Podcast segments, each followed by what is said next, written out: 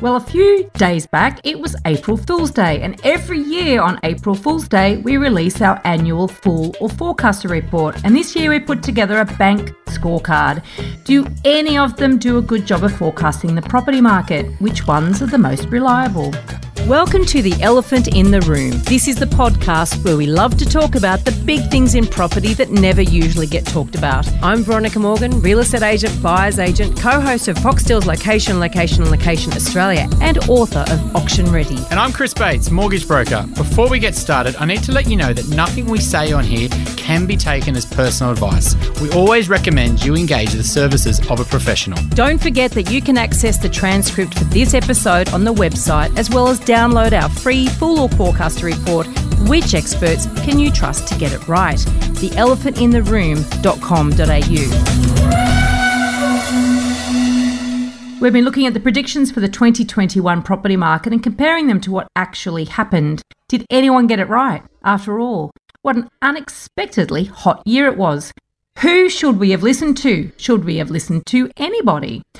And I had a bit of fun researching and uncovering three compelling reasons why we need to be very careful of relying on what the experts say. One, their track record. Two, they rarely agree with each other. And three, we fail to hold them accountable. More about that coming up. And you can download your free 2022 bank scorecard now on the website, theelephantintheroom.com.au. Okay, Chris, let's tackle the track records first. Now, you looked into some data going back to 2014 Yep. and compared it to what actually happened. What did you learn? Yeah, so it was an interesting research assignment, I guess. Um, and, you know, I wanted to use actual released bank reports rather than, you know, media um, grabbing points out of reports. So it was actually hard to get them, you know, back in, in you know, you know, five, six years ago. But we ended up getting them for NAB all the way back to 2014. And, you know, when we look at the sort of forecast as well, banks are always very similar in terms of what they're predicting. And so I'd, I'd like to say that a lot of the banks probably, you know, got these same mistakes wrong.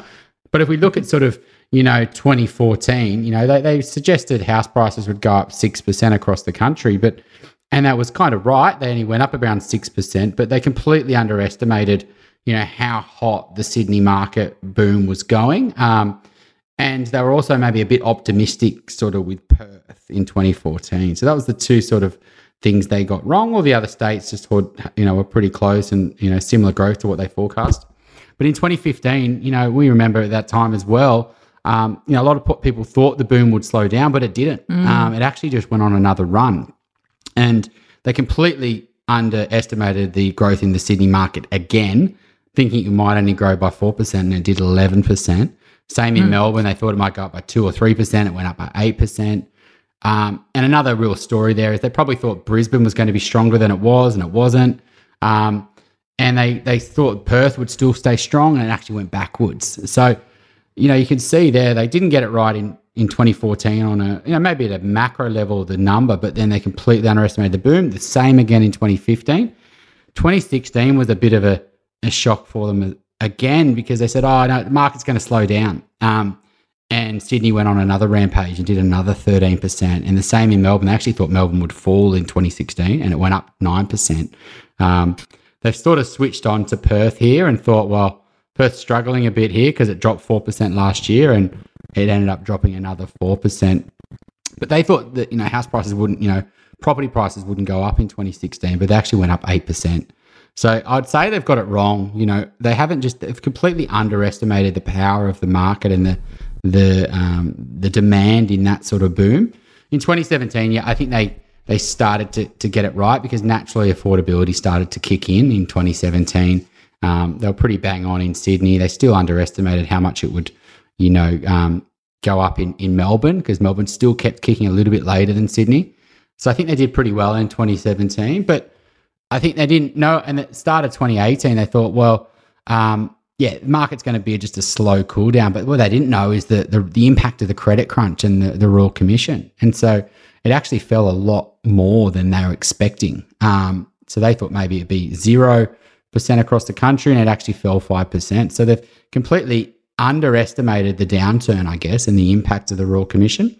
And then when they went in back into 2019, they were forecasting, you know, quite significant force to continue. But if you look at the 2019 years, that was the year the market bounced back. Um, And so if you were basing your decisions on the banks here, you would have potentially got out of the boom way too early. Then you would have potentially um, got in too late because you would have said, well, I'm not going to buy because the, all the banks are thinking prices are going to fall this year. Well, actually, t- at early 2019 was the ultimate time to buy. You know, it was actually, mm. um, you know, pre sort of, I mean, there was the liberal labor sort of thing that was, but this is the problem with forecasts. You know, the information they're basing it on isn't sort of set in stone, um, and that impact isn't widely known. So, um, you know, they would have thought maybe the negative gearing things, the credit crunch would have been, um, you know, much harder and the Royal Commission, and then bang, um, they were over 10% out in Sydney. They thought 5% down and went 5% up. And so they've completely missed it. So I would say the track record's pretty poor up to 2019. They keep getting it wrong each way. Um, 2020 was was an interesting. Obviously, that was COVID, um, and uh, they were all expecting it to be a bit brighter than it was. But you know, that's that's the other issue with forecasting. You know, these black swan events like COVID come in, um, and you know the growth wasn't anywhere near what they probably thought, um, just because of you know what happened in 2020. Um, but 2021 was the big one that they all missed. You know, all the banks thought growth might be you know around you know five to ten percent um, in the different cities, but we all know prices went up, you know, 25% in Sydney, you know, 27% in, in Brisbane, um, 30% in Hobart. You know, they thought maybe 5% in Hobart. So they got it completely wrong in 2020. And so, you know, up to today, I would say they haven't been close any year besides, you know, maybe 2017. They had a good year, just calling the top of the boom.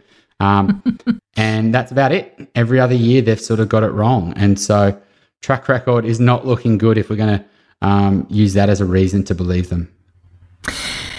So it's pretty scary, isn't it? You think, okay, these are economists that we look up to, and in the research that, that I was doing to, you know, put together this report, this year's report, you know, I came across this term called authority bias. You know mm. how we love our behavioural biases on the elephant in the room, and the authority bias being that us, the punters, will give more credence in many respects to a bank economist because they're you know they are respected. They're mm. they're held up in high esteem.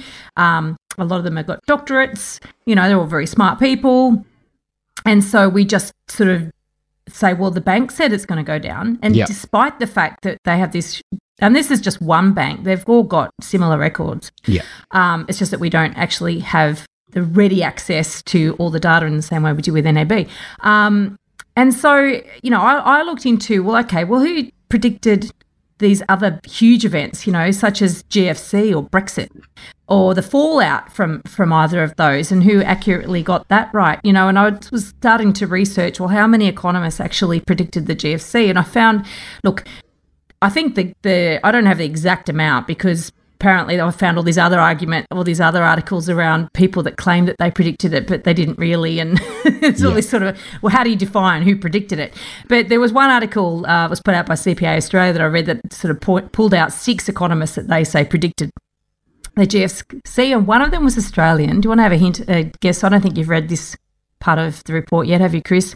Do you have a guess at which economist predicted oh, well, it? I think I have a, you know, it's obviously Steve Keen, yeah? That's, yeah. yes. uh, but he's and always, so, he's like a um, Harry Dent, you know, uh, no offense to Steve. Um, you know, he's, he's one that's always predicting a massive fall in prices and he's um, never updating his prediction to current prices because, you know, if it was 40% what you said in 2006 or 2008 or whenever you were making these big bets, um, you know, you've got, is it still 40% on that price or is it 40% on today's price? Um, because it'd be a lot bigger than a 40% drop today to get back to what you thought it would have been.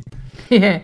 The the thing with him, uh, which was quite interesting, is that he he's been railing against the high amount of debt um, yeah. that you know in, in our household debt and the debt you know propping up the property propping up the property market in this country. So he's been a long you know a long hill proponent against um, the amount of debt that that is you know fueling us, our economy, I guess. Um, so that's sort of his rationale that there's so much debt, so therefore it's got to crash. Um, yeah. it, it's sort of oversimplifying it, of course. I mean, he is a doctor, he is a professor. Um, but if someone could actually predict the GFC, yes, it's like, well, I keep predicting something that's really dire and eventually something will happen. And I go, yay, I was right. Yeah. Or do you look at what else is predicted? And, you know, he's the one who's famously had to walk from Canberra to Mount Kosciuszko because he lost a bet back in 2010, I think it was. And so, mm. yeah, he continues to, to predict, like you say, the similar things. In fact, there was one In 2018, I think he's predicted um, 50 40 to 70% falls in Australian property prices. And I think it was Peter Switzer that asked him, you know, when's that going to happen? And he said, give it five years. Yeah. so he might well yet be proven right. But I think the point really around this isn't so much about Stephen Keen, it's more about, well, you know, these are really big events with a lot of signs pointing to, towards them that of course in retrospect and the benefit of hindsight everyone goes oh of course you know you could just see it all lining up ready to happen yeah. and yet even with all of that there's something like 3000 economists according to the RBA in Australia um, practicing economists. Apparently, not all of them have a degree, by the way, interestingly enough. So they call themselves, I don't know how, how they get to do that, but like um, yep. yeah, not quite. You have to have a degree to be an accountant. Yeah. Um, you don't have to have a degree to be a buyer's agent, though. But um, so, you know, the economists that are calling themselves economists that aren't necessarily degreed economists, there's 3,000 of them in the country, and only one of them apparently predicted the GFC. So, what does that say? Hmm. Well, I mean, I guess it's just the difficulty in produ- you know predicting those real black swan events. You know, that was a pretty horrible sort of outcome. You know, to see that coming, I mean, you might be able to see it on paper, the, the stats showing that, but to actually then just say it's going to happen this year and this is how it's going to happen. Mm. Um, yeah, it's it's very hard. And obviously, COVID's another one of those things that, or you know, the war in Russia and the impact of that on inflation, mm. etc. And so it's all these things that happen during the year that you look back a year later and go, oh, yeah, okay, yeah, I get it. But every year something new happens and it completely pushes um, what you thought was going to happen out of the way. And basically your forecast is just sort of ruined. Um, so, yeah, I mean, I, I, think the interesting thing with all this forecasting is, though, is that it just sells papers. Um, mm. This was selling you know, massive headlines when all the banks come out with this forecast every year and every quarter they get more media. Um, and so they're just feeding the beast, um, and the media just lap it up because whether it's up or down, it's it's a great news story. Well, even at the moment, though, and it begs the question, you know, is the chicken and the egg question: Are the headlines enough to sway the market, or are they refle- uh, reflective of the market? Right. So, mm. uh, I think you know, maybe it's that overconfidence effect. I think maybe the banks, the bank economists, maybe think that they are in a position to have an impact on the market because it, d- does seem to be that some of these predictions come out yeah. before we start seeing any evidence of market turn, and then it's like everyone starts talking about self fulfilling. You know, so I think that's. Uh, I guess we're in that one of those stages at the minute. You know, this after the first quarter of um, 2022 and we are definitely seeing a, a, slowdown and a and we've talked about it with Kent you know a slowdown in, in specific in certain markets. And um, what will that mean? It's a it's a downturn or just a slowdown who knows? But um and how much impact is you know are those headlines actually having? Um, yeah I mean I think it was interesting. I think um you know CBA were predicting that 2022 um, was going to be a bit of a tougher year. You know when you compare that to what ANZ and Westpac were thinking this year. They both, so Westpac thought Sydney, for example, were going to rise 6% and ANZ said 9%. Um, ANZ thought Brisbane was going to rise 16% this, um, this year and Westpac said 10. And so they're very positive on the market. Um, but you can already see in Feb, that was sort of the December sort of predictions. In Feb, Westpac said, no, we were wrong we thought Sydney was going to grow six or an eight percent in Melbourne, but now it's zero. You know, because new data's come in, inflation's a lot higher than people expected, interest rates look like it to increase faster.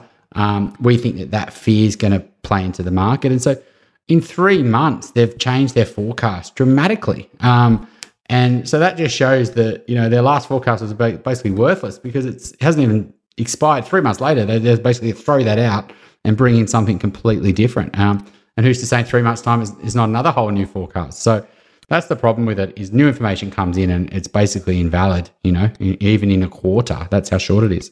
And yet you get people talking about it and acting on it. You know, in July 2021, if Finder does a, an RBA cash survey every month. Yep. I think it's every month. And in the middle of last year, out of their panel of 40 experts and economists, 28 made a call on New South Wales house prices, with 68% of them, so just over two thirds of them, predicting that prices would peak before the year was out, right? That left a third disagreeing.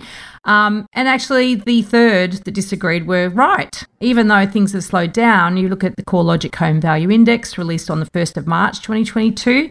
It showed year to date dwelling prices had actually increased in Sydney. Okay, tiny amount, but still increased by mm. half a percent, and the rest of New South Wales by 3.3. So growth is undeniably slowed across the state. However, prices haven't peaked. So once again, if people are saying, "Oh, well, two thirds of these experts um, agree," I'm going to go with the wisdom of the masses. You know yeah. that, um, but you know, if those experts can't agree, I mean, really, who can the punters choose to rely on?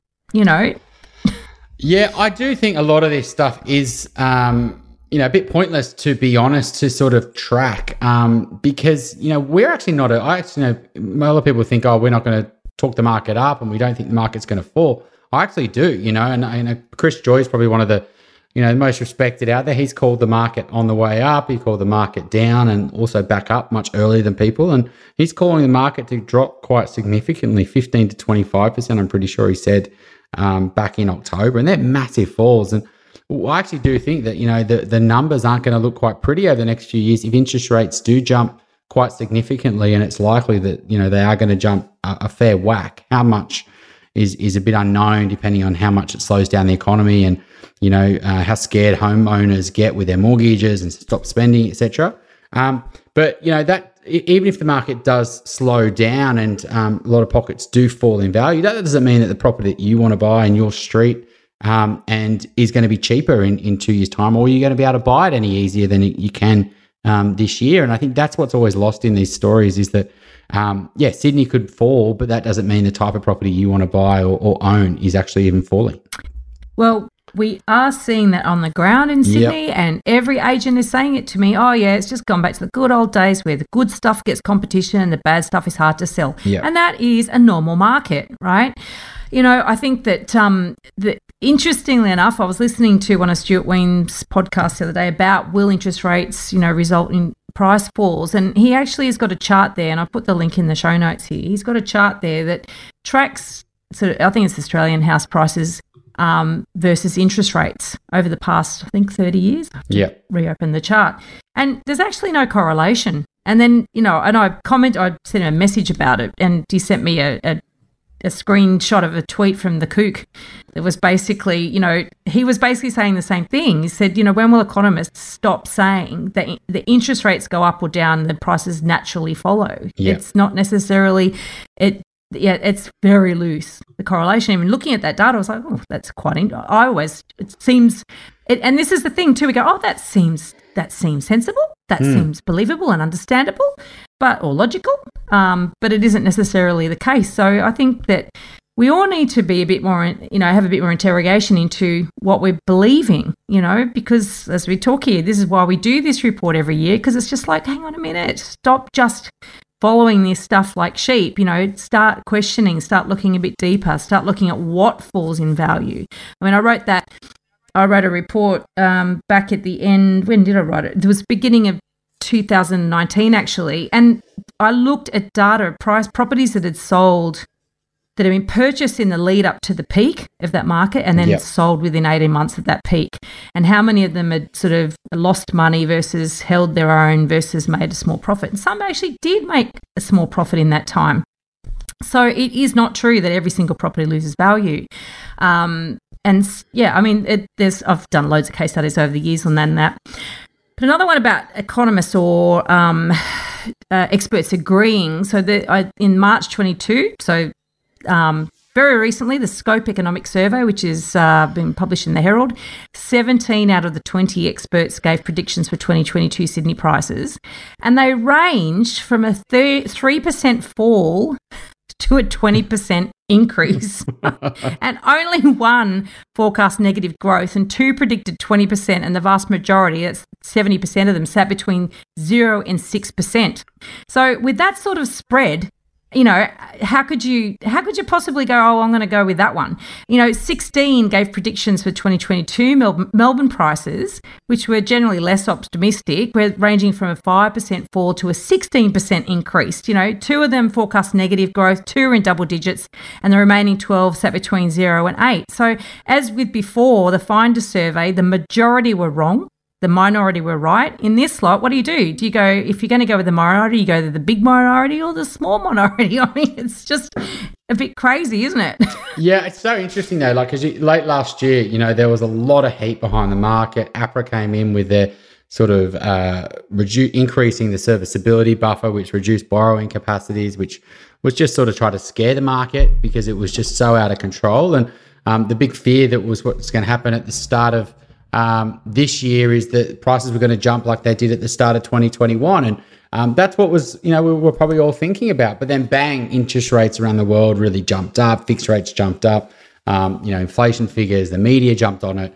Um, and, you know, I think it's just a lot more stock came on the market, you know, not great stuff, to be honest. Um, and, you know, buyers are a bit nervous, sellers are a bit um, nervous as well and the competition isn't there and prices are starting to level off and the stuff that's not that great people aren't willing to compromise on because mm. they're scared about interest rates. And so you can just show how fast things sort of flip on sentiment. Um, you've got the sort of westpac surveys around time to buy and you can see that that's actually at really all-time lows you know it's uh they, they you know the last few years it's been at all-time highs. And so um, yeah, it, it's just crazy how fast things can move, and it's the dangers of trying to be out there and make forecasts. You know, uh, on macro levels, is because um, yeah, especially in the property market. I think in the share market it's a bit different. You know, you sort of you can buy the index. in the property market, you've always then got to just go down to your property and your suburb and your street, and then look at the quality of your asset. Now there is a bit of danger there because if you paid a big price last year um, for a compromised property. Um, then you are in a bit of a, a, a, danger period, I believe, over the next couple of years. If interest rates jump up quite dramatically, you could potentially, and you have to sell for a life reason, death, divorce, you know, um, you know, just lifestyle change, financial instability, etc. Um, you might not be able to, you know, recoup that price in 2021 if it's a compromised property and you bought in a boom. Um, and that's one of the risks of people buying last year, and that's even in quality suburbs. So um, yeah, we're not there to say that you know just the suburb saves you. It all comes down to the property within that suburb.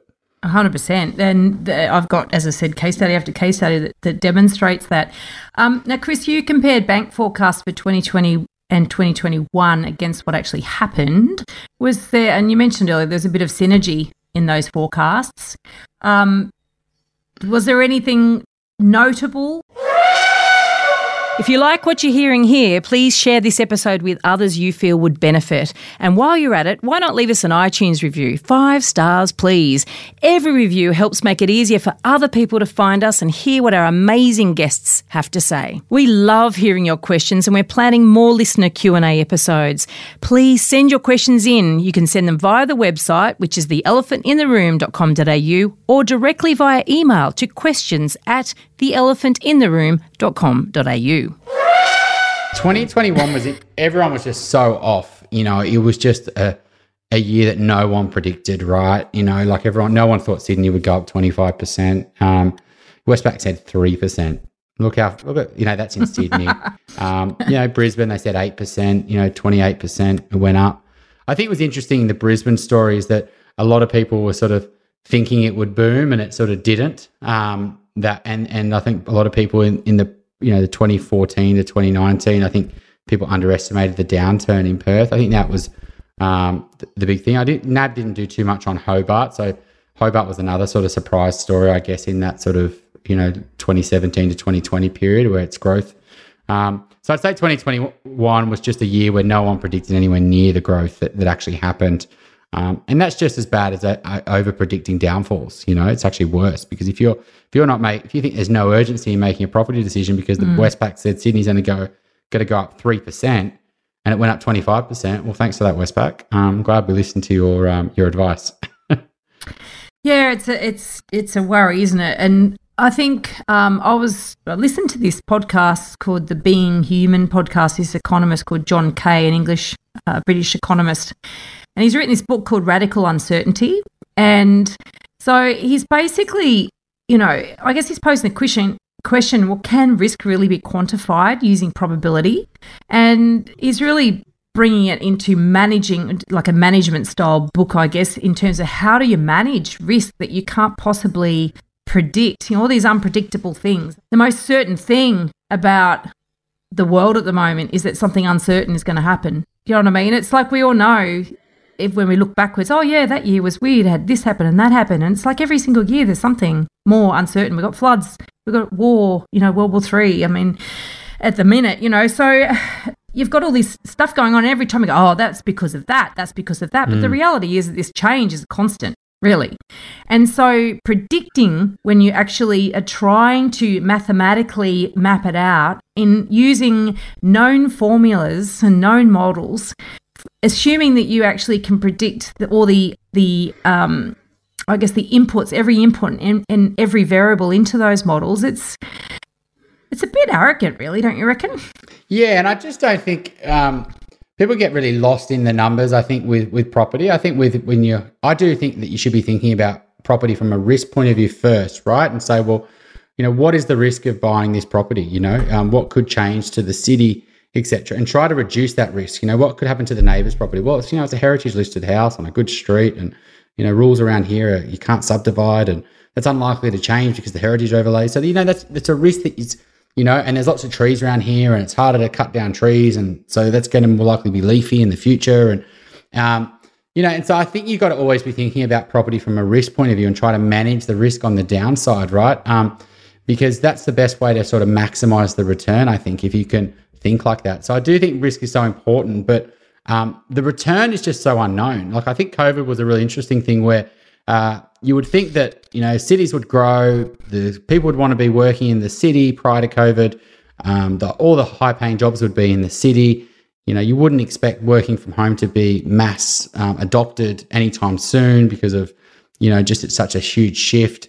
Uh, and the, the growth of properties around the city would be the highest. But COVID taught us all a lesson. It sort of showed that, um, you know, that model's shifted now. You know, you've got uh, growth in there is still great because of people who do need that sort of flexibility in the city, but now it's created opportunities for bigger houses in the suburbs and the sort of regions, etc. Um, and so that caught us off guard, right? I, I, think you know we wouldn't have say bet on the the hubs because we didn't think there would be as many or near as much growth as they would be around the city, but that taught us and I taught me definitely a big lesson. Um, I was always positive on those areas, but I didn't think in the short term it'd be a better bet than say around the city. Um, well, there wouldn't have been. I mean, COVID, the one thing that's been said across so many disciplines around COVID is that it's accelerated 10 years worth of change into one effectively. So, you know, if, yeah, there's once again, it's the thing that you could never have predicted if you're basing all the inputs on things we already know. Of course, you're never going to predict yep. that, you know? Yeah. yeah. so, but I, I, I think too that it does, you know, beg the question. So when the market's rising, people think the risk is not being in it, right? And so then they pile in buying all sorts of crap and paying, you know, overpaying for for you know B and C grade properties. When the market turns, though, they look at the risk and think, oh, the risk is paying too much, right? The risk isn't paying too much. It's still buying the wrong property, or in this case, in a falling market, it's not buying the right property. That's actually your risk. So it doesn't come down to paying too much. It's it's around you know basically understanding the market, understanding, like you say, looking at each individual property for its risk, an area for its risk, the property for its risk, and also your own lifestyle and, and what's important to you and what you need, and getting all those elements sort of right in the right in the right balance. So on a on a micro level, on a personal level, you know, th- that's what a lot of people do when the market turns. They go, right, that's it. I'm going to sit on my hands and wait for prices to fall. But they're, they're then thinking, you know, it's like they think so, they think micro in a rising market when they really need to think macro. And I think they do the reverse in a falling market. They need to continue thinking micro. Yeah, I agree. I think the, the you know, getting a quality asset is actually potentially going to get harder. Um, because you know if there is any sort of downturn and prices are starting to fall, you know the medians are falling. Even in quality suburbs, medians will fall. It doesn't mean mm. that the best properties are falling, and you know sellers will start saying, "Well, the market's not that great at the moment. I'm just going to sit mm. on my hands." The same. That's what the 2018, 19 that period for clients was yep. really tough. We had lots of clients pre-approved. We bang home quality every day to them and try to convince them not to buy a lot of properties. Um, and you know tell them things they don't really want to hear. You know, don't validate it if we don't think it's a great asset and you know, at that point in time, it was just, look, there's not much out there. And then they'd finally find one and then they'd go to it and there'd be 40 people at the auction. And um, that's the same thing that's going to happen. Yeah, it's the same thing's going to happen, I think, in the next couple of years. You know, mm. the, the, the stuff that's not, is compromised um, is going to sit on the market. We're already seeing that. The good stuff's going to get all the buyers and it's going to be harder to buy those because everyone's going to have a crack at that and it's still going to go for a decent price. I also think that you know, families aren't going to get scared off by rates in the threes. You know, um, a lot of the people going in there with big deposits in the upgrader market, um, and you know, there's a portion of society that's doing very well financially. You know, inflation is also linked to wage increases, and those wage increases aren't even, and some jobs and professions mm. um, are getting huge wage increases, and some people within those are getting big bumps because they're going up the tree. So I think there's enough quality demand out there that are at a life stage where they need to make a property move. They can't wait five years because of schooling, or they don't want to. They want that lifestyle benefit, and they're not going to get scared off with rates in the threes because they've had 20, 30% increases to their salary. Um, and well, they're probably around last time when rates were up there anyway. So you, we've, you know, I've been there. I've, I've had it. I survived it. You know, I've actually been there with much higher rates. You know, so it's like a lot of people, I think, are a little bit older. They're actually thinking, well, we've had a lovely time, and a lot of people have paid down a lot of debt, or they've actually, you know, built up their buffers and their their offset accounts in that time because they've enjoyed the fact that they've they've had su- we've had such low rates. I know that's certainly been one of my focuses to take advantage of that. You know. Um, yeah, I agree. So, yeah. I think you're right. They're, they're looking at the threes and fours, and they still think that's cheap because it's only mm. been a year or two at twos, and you know, that when we were getting, I remember I was got a four year fixed rate under 4%. We were like, wow, that's amazing. You know, a couple of years ago, um, it didn't end up being amazing for clients because rates just completely crashed, yeah. as we know.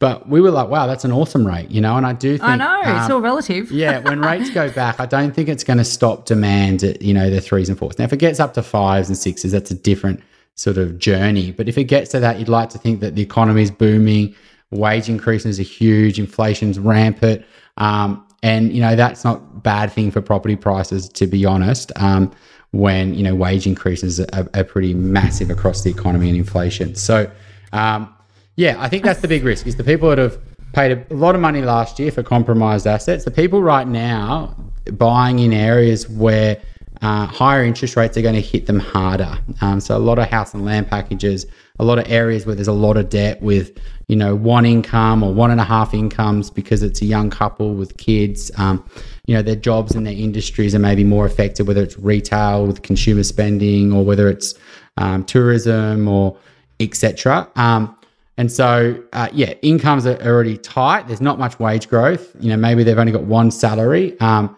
and then if, ex- expenses are going up, like petrol prices, etc., the budget's getting tight, and then their mortgage goes up, and they start to feel a bit of debt stress. Um, mm. And you know, in those markets, it, it doesn't take much for supply to increase because there's already a lot of new supply.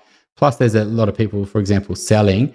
Um, and I do think the few investors that have got, we have one today who's got you know four properties. Um, that are all in the affordability part. And surprisingly, because of low interest rates, they've gone up so much. You know, they weren't ever great assets. They know that, mm. but they've gone up quite a lot just because of low interest rates. And I think the danger is that people are going buy in these areas now. You know, the the Logans, which we've spoken about for years on here, that's surprised how much that's gone up. And so um, the apartment markets in Brisbane, you know, um, it's starting to sort of recover a little bit because there's not that sort of supply overhang it's the dangerous people who go and buy these high density now, um, thinking they're going to boom, um, and then more stock will come in a few years, etc. So um, there's lots of parts of the market that are going to get repriced on higher rates. It's just maybe not the the quality assets which we talk about. And that's probably not one of the three reasons I said that we shouldn't rely on expert predictions, um, but probably should add a fourth in, which is really about that it's not about you know all markets. There's there's markets within markets, and you've got much higher risk markets than others.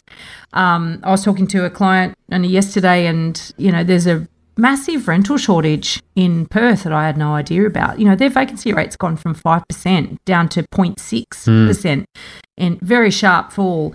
And um, so they were looking for their son to, uh, you know, to buy, to rent an apartment, couldn't find anything. So the natural thing was, oh, well, it's cheap to buy an apartment and there's lots around and they're easy you know, they don't cancel open houses on apartments for sale, but they do on rentals, right?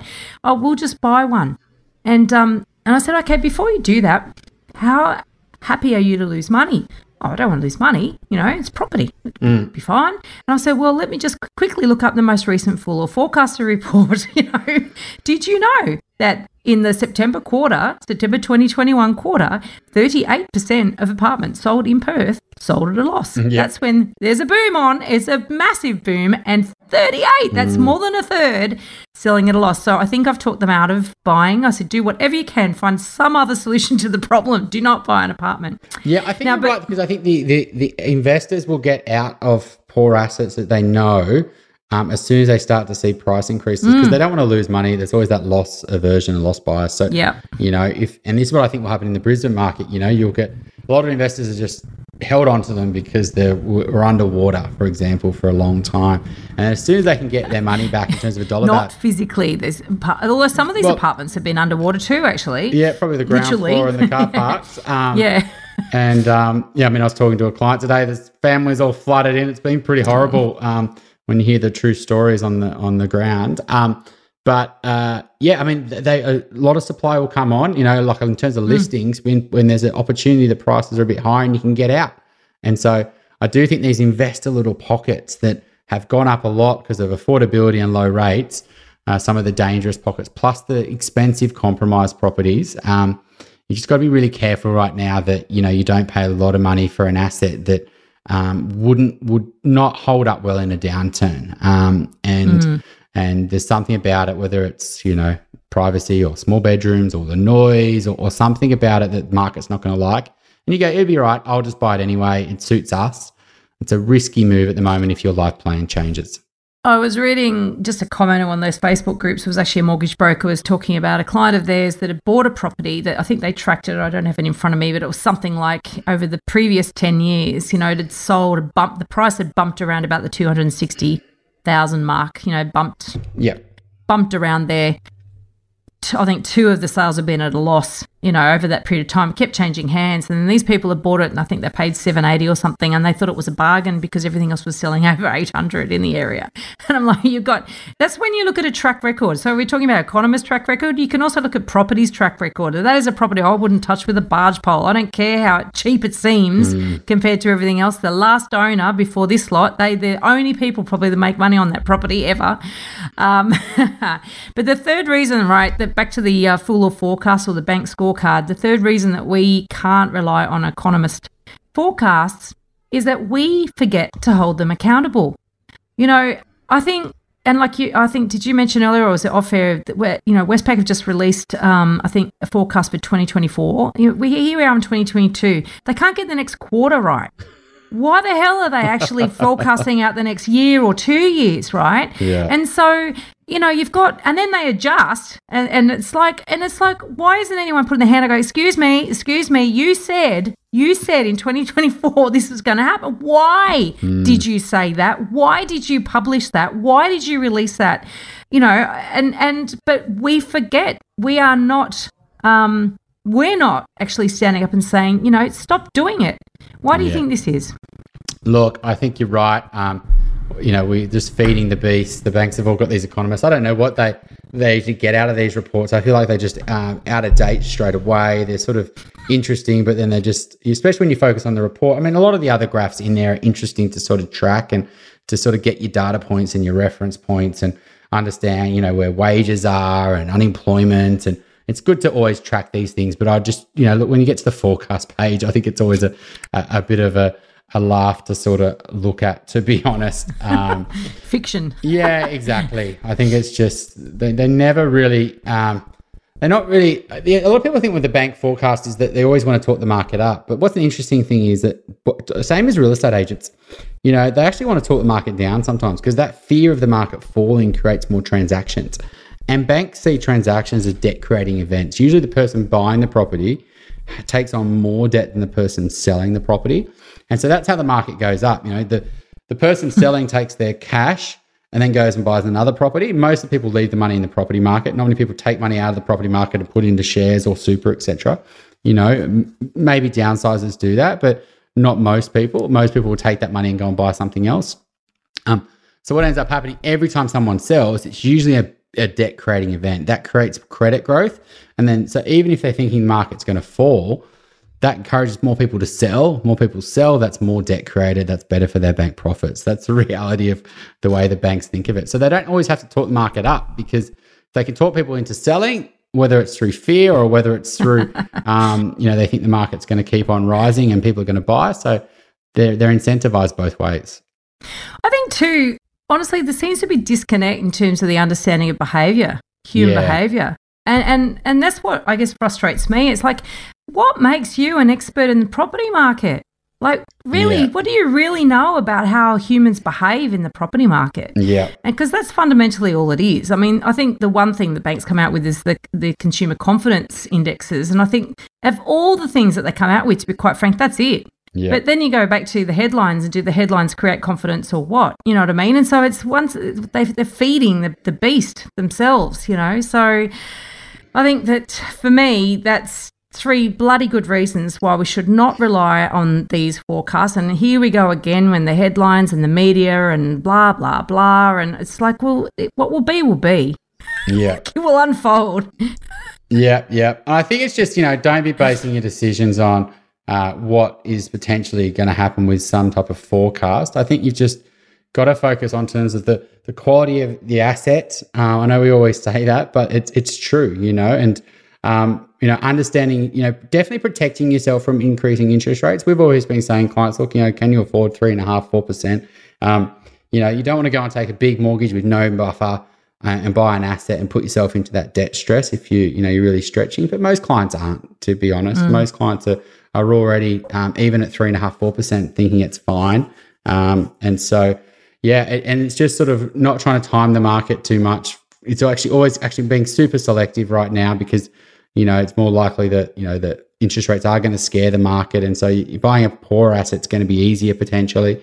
Um, and just being patient and persistent. We've seen more success this year with clients. It's not our new clients that have been buying; it's the clients who have been, you know, looking for longer than twelve months.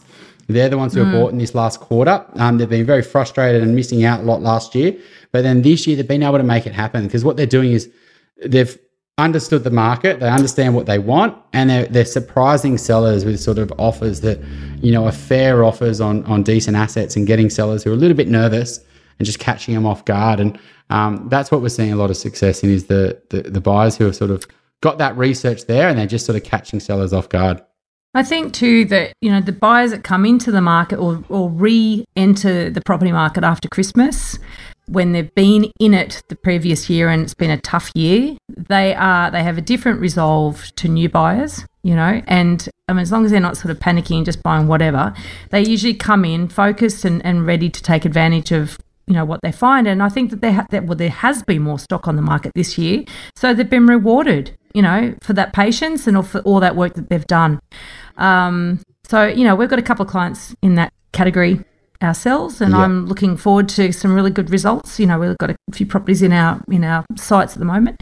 Um, we're looking forward to some good results for them, and and we're always counselling people. Don't look. I know it's tough in a rising market to be patient, but don't because you, you honestly, it's those people that desperately jump in and then they turn around afterwards. And a lot of those are the people that overpay for crap assets in the Yeah. peak of the market, and then they turn around and sell because they bought the wrong thing. Yeah. you know. So there's lots of reasons not to succumb to FOMO, but Yeah. um, You got you're in a lot of debt for an asset that you're not that confident on. You've got a lot of um, not regret, but you'd probably be a little bit resentful that you probably didn't be a bit more patient because you've already seen property selling this year than you could have potentially bought in budget or, or close to it. Um, and maybe there's more stock on the market, so you know you sort of just you know uh, bought somewhere at the top and you bought an asset that's not that great. And then finally, you're in an asset that maybe has some type of lifestyle compromise that maybe you didn't mean to make, whether it's the road or the noise or um, the light or your neighbor or whatever it is. And you just sort of have to live there and you have to deal with that stressful thing in your lifestyle, knowing you've overpaid for a property and it's not where you want to be long term. And, you know, and those have real impacts on your sort of family situation and relationships. And then potentially um, you have to sell because things break down and then you have to crystallize a loss, stamp duty, selling costs, etc. And this is how it all sort of plays out, just all through, you know, being FOMO and then buying a poor asset. Um, And you got to remember back to headlines. We're talking about not being swayed by headlines. The headlines were, you know, buy, buy, buy, buy, buy, Yeah. hurry, hurry, hurry, hurry. You know, Yeah. so now, now if you sort of go, oh, great, I can sit on my hands. That's the like a, a need. The pendulum has to stay in the middle. A smart property buyer, pendulum is in the middle, not being swayed in the direction. yeah. All right, so you can download the uh, bank scorecard and our Fool forecaster report for 2022 on the website now. That's uh, what is it? theelephantintheroom.com.au. Uh, thanks for tuning in. Awesome. Another um, year of fail, uh, more fools than uh, correct forecasters, I guess. And uh, interesting to see how uh, this year goes. I mean, everyone's sort of suggesting prices to sort of stay, you know, around that sort of 5 to 10%. Um, but it's likely that that's all going to be wrong. So we're going to be having the same conversation next year. we'll try a variation of the theme. If you're looking to buy your dream home or an investment property in Sydney's inner west, eastern suburbs, or North Shore, my team and I can help you buy without regrets.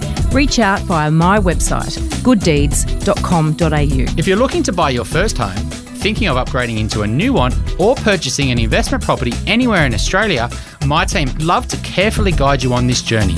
And most importantly, get the finance right.